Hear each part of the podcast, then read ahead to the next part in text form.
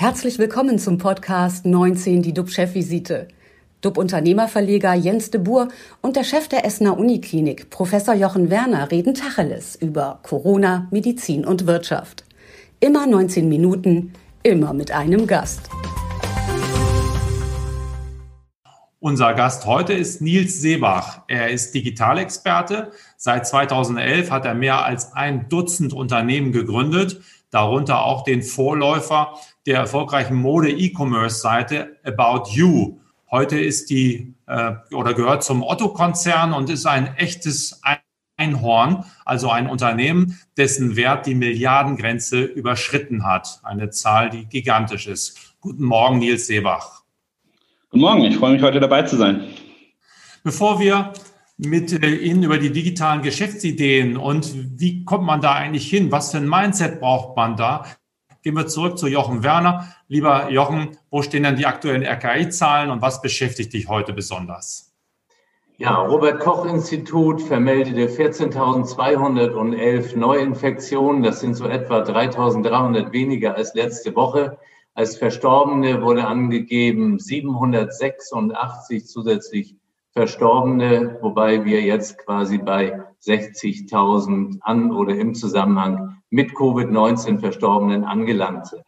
Bei uns in Essen, wir versorgen aktuell in der Universitätsmedizin 99 Patienten stationär, die an Covid-19 erkrankt sind und äh, davon 35 äh, auf den Intensivstationen. Glücklicherweise ist gestern niemand bei uns an diesen äh, Folgen der Krankheit äh, verstorben. Was mich aktuell beschäftigt, ist die gestrige Mitteilung der Universität Oxford, dass mit deren gemeinsam mit AstraZeneca hergestellten Impfstoff die Übertragung des Coronavirus SARS-CoV-2 deutlich reduziert werden könne. Wenn sich dies in den Folgeuntersuchungen bestätigt, dann ist das wirklich ein Meilenstein bei der Pandemiebekämpfung mittels Impfung. Es würden eben nicht nur die schweren Krankheitsverläufe ähm, reduziert werden, sondern natürlich auch die Todesraten, das ist klar, und auch die Krankenhausbelastung. Aber es würde mit der Impfung die Infektionsausbreitung reduziert. Und das ist tatsächlich das übergeordnete Ziel der Impfung im Kontext einer Pandemie. In diesem Zusammenhang sind auch die gestrigen Meldungen in den Medien zur Differenzierung von Rechten nach Impfstatus von hoher Bedeutung. Ich habe ja an dieser Stelle schon mehrfach darauf hingewiesen, dass ich einfach denke, dass eine Privilegierung von Geimpften ein extrem hohes Potenzial hat, die Gesellschaft in zwei Gruppen zu spalten, in Geimpfte und in Nicht-Geimpfte. Und dies ganz sicher nicht zum Jahresende, sondern schon zum Sommer. Und im Sommer, da wird eben vielen jüngeren oder mittleren Alters noch kein Impfgebot gemacht werden. Also deswegen, da ist ein großes Potenzial drin, Konflikte hervorzurufen. Und die Kanzlerin, die sagte ja in der ARD, dann muss man vielleicht schon solche Unterschiede machen und sagen, wer das nicht möchte, sie meint damit Impfung, wer das nicht möchte, kann auch bestimmte Dinge nicht machen. Und diese Aussage, die bekommt mit der aus Oxford mitgeteilten Beobachtung, dass eben mit der Impfung nach den ersten Ergebnissen die Infektionsausbreitung gemindert werden kann, eine noch größere Bedeutung. Wenn sich diese Ergebnisse bestätigen, dann bin ich fest davon überzeugt, dass das Thema Impfpflicht wieder viel mehr Geschwindigkeit aufnehmen dürfte und dass das natürlich ein großes politisches Potenzial hat, gerade auch im Kontext der anstehenden Wahlen.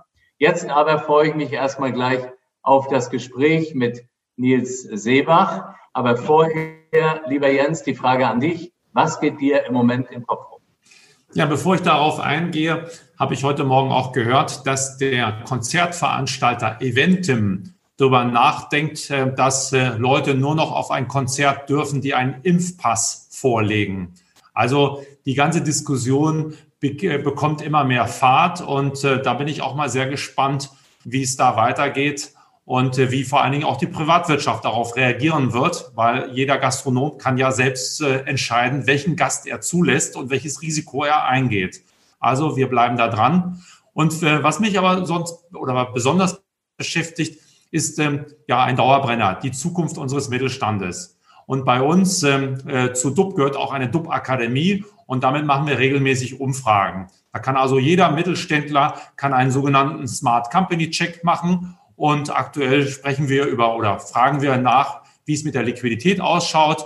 Also es geht um Geld und auch da um Digitalisierung. Tja, und was soll ich sagen? Die Ergebnisse sind zum Teil haarsträubend.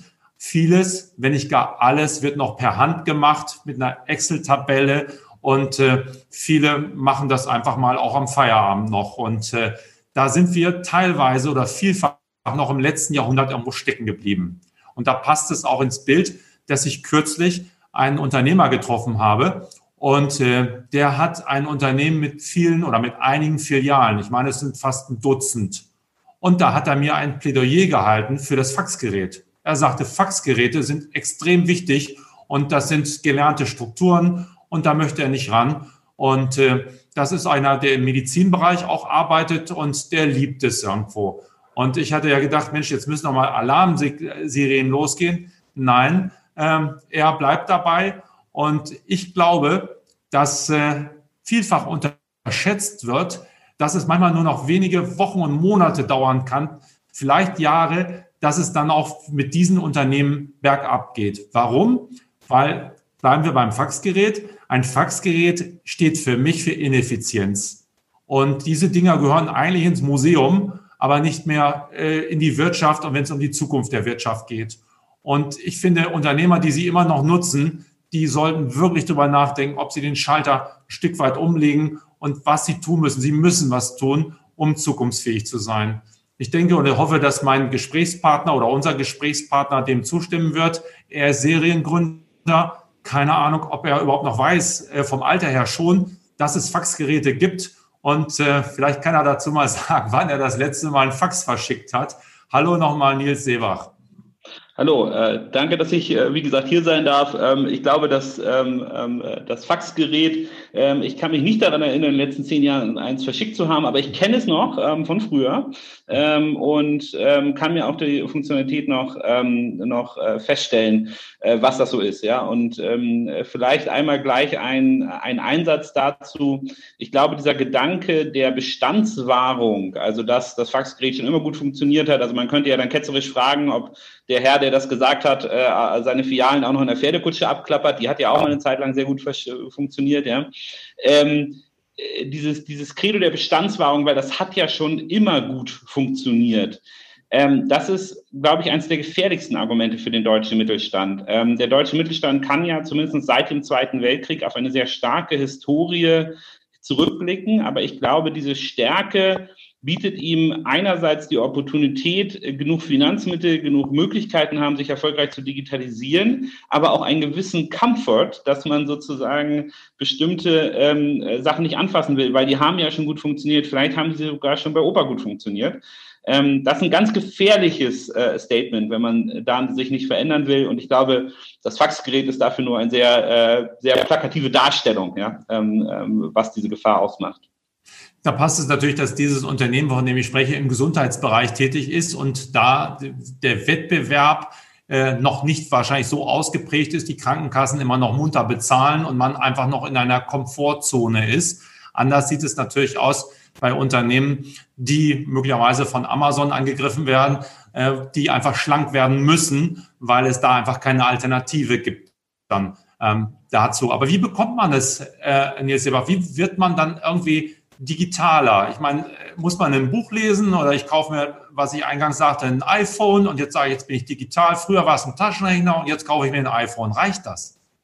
Ich glaube, was ähm, die, das wichtigste Attribut, das ich sehe, was bei der Digitalisierung hilft, ist ein gewisser ähm, sozusagen äh, kindlicher Entdeckungsgedanke, den ähm, gerade Manager, Gesellschafter von Unternehmen haben müssen. Die müssen sich mit dieser Materie anfangen auseinanderzusetzen. Denn eine Sache ist klar, ähm, Industrien, wie zum Beispiel auch die, das Gesundheitssystem, die haben etwas mehr Zeit. Ja, durch bestimmte Grenzen, durch bestimmte Abgrenzungen können die sich etwas länger ähm, der Digitalisierung äh, in den Weg stellen. Aber das ist nur ein Spiel auf Zeit. Und dieses Spiel auf Zeit wird ultimativ äh, jede Industrie in Deutschland drastisch verändern.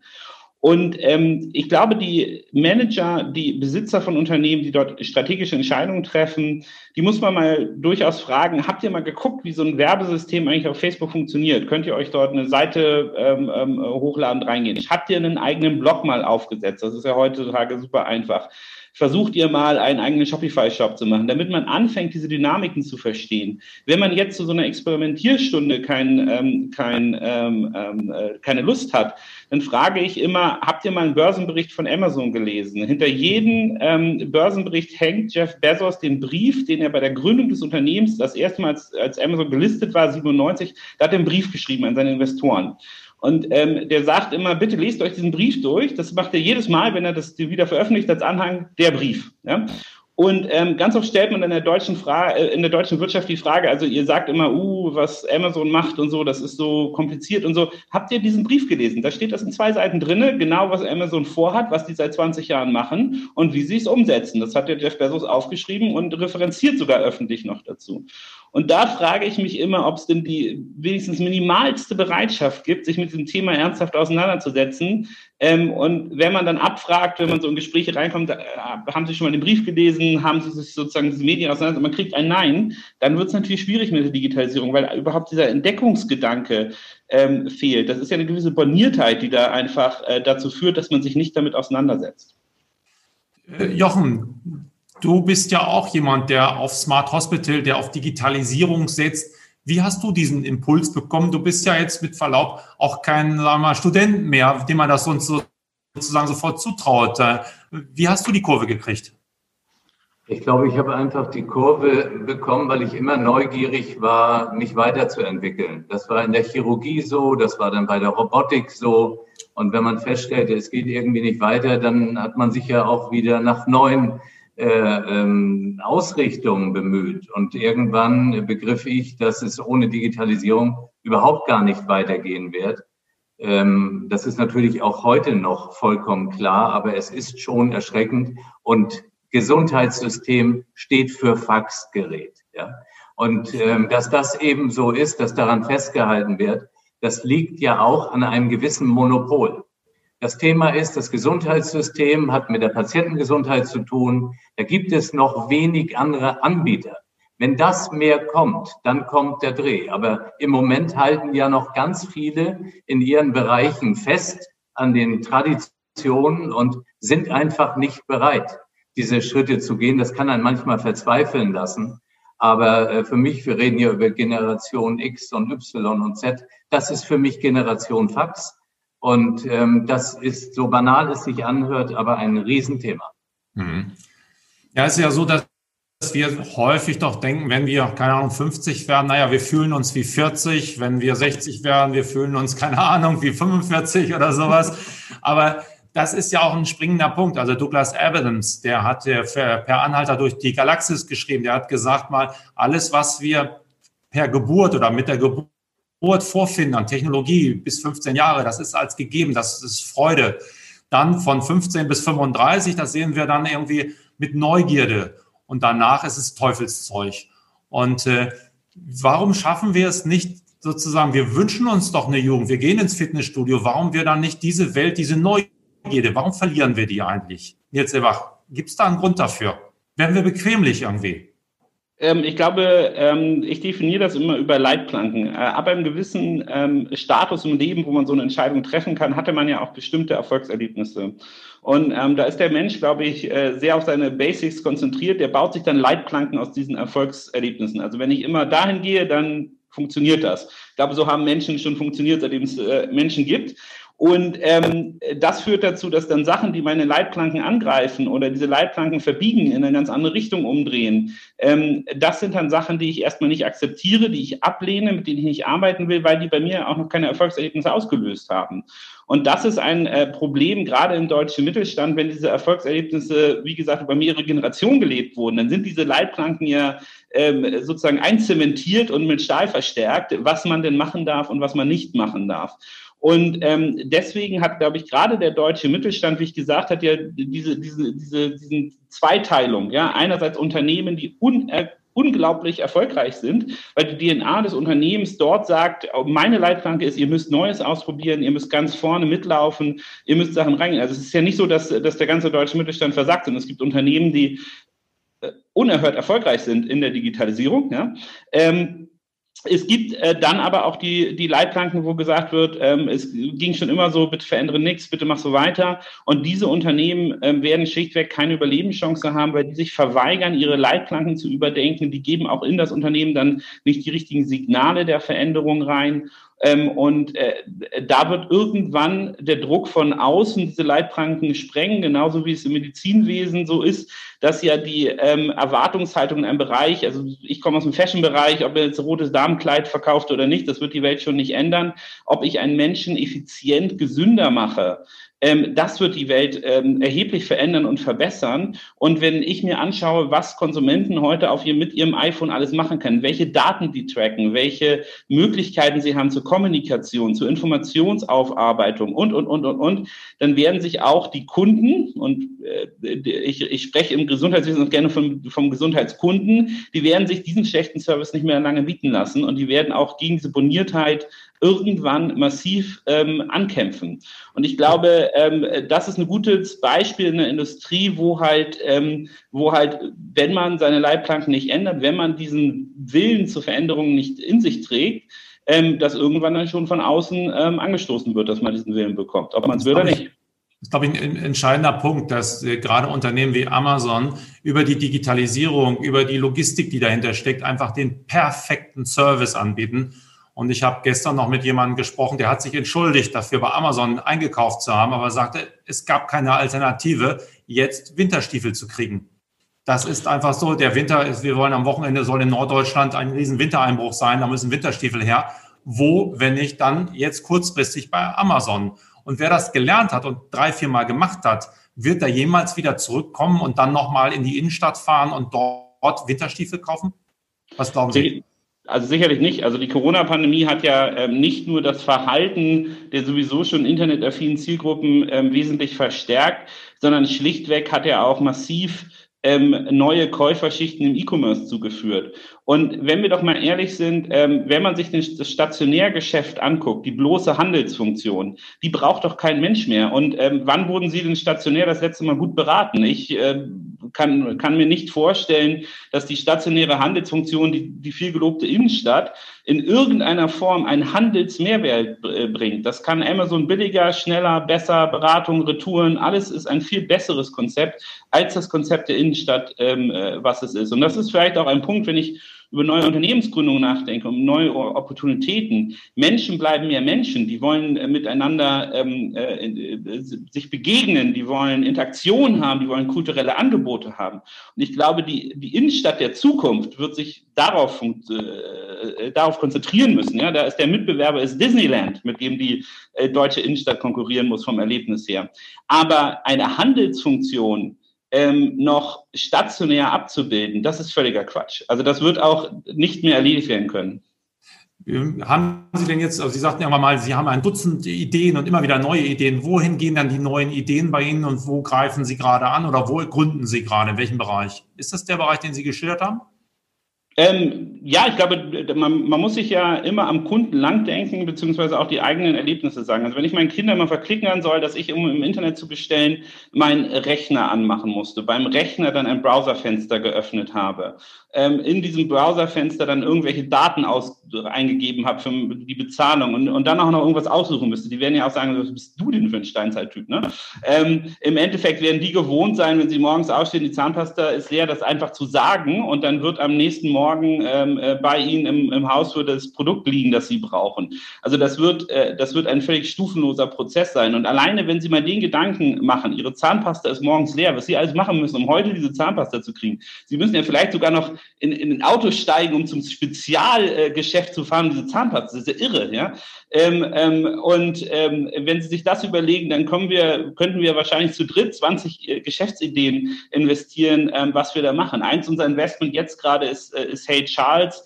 Das ist eine Messenger-App, so dass Sie über WhatsApp ähm, einfach ähm, äh, komplett Ihren Einkauf erledigen können und ähm, äh, die Sachen dort ähm, äh, abgebildet bekommen, mit Interaktion relativ schnell fragen können, wo sie hingehen wollen. Das ist die Beratung der Zukunft, wo sie sofort ähm, klare Informationen geliefert bekommen in eine App, wo sie sowieso schon ähm, unterwegs sind. Und ich glaube, so. das ist, äh, ja, das ist so, da, da können, kann ich Ihnen 20, 30, 40, 50, 60 Opportunitäten sagen, wo man ein besseres Kundenerlebnis schaffen kann.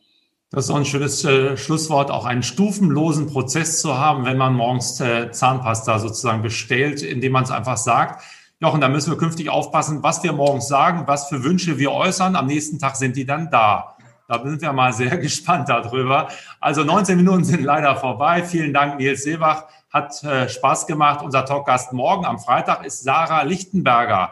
Sie leitet Deutschlands einzige Online-Schule. Es geht also weiter mit Digitalisierung. Ja, Daumen hoch. Und es geht um die Zukunft unserer Kinder. Also bleiben Sie alle gesund, klicken Sie rein. Wir freuen uns auf Sie. Tschüss aus Hamburg. Und aus Essen. Und aus Stemmen. Das war 19 die DUB-Chefvisite als Podcast. Die Videos dazu gibt es auf watz.de und auf dub-magazin.de.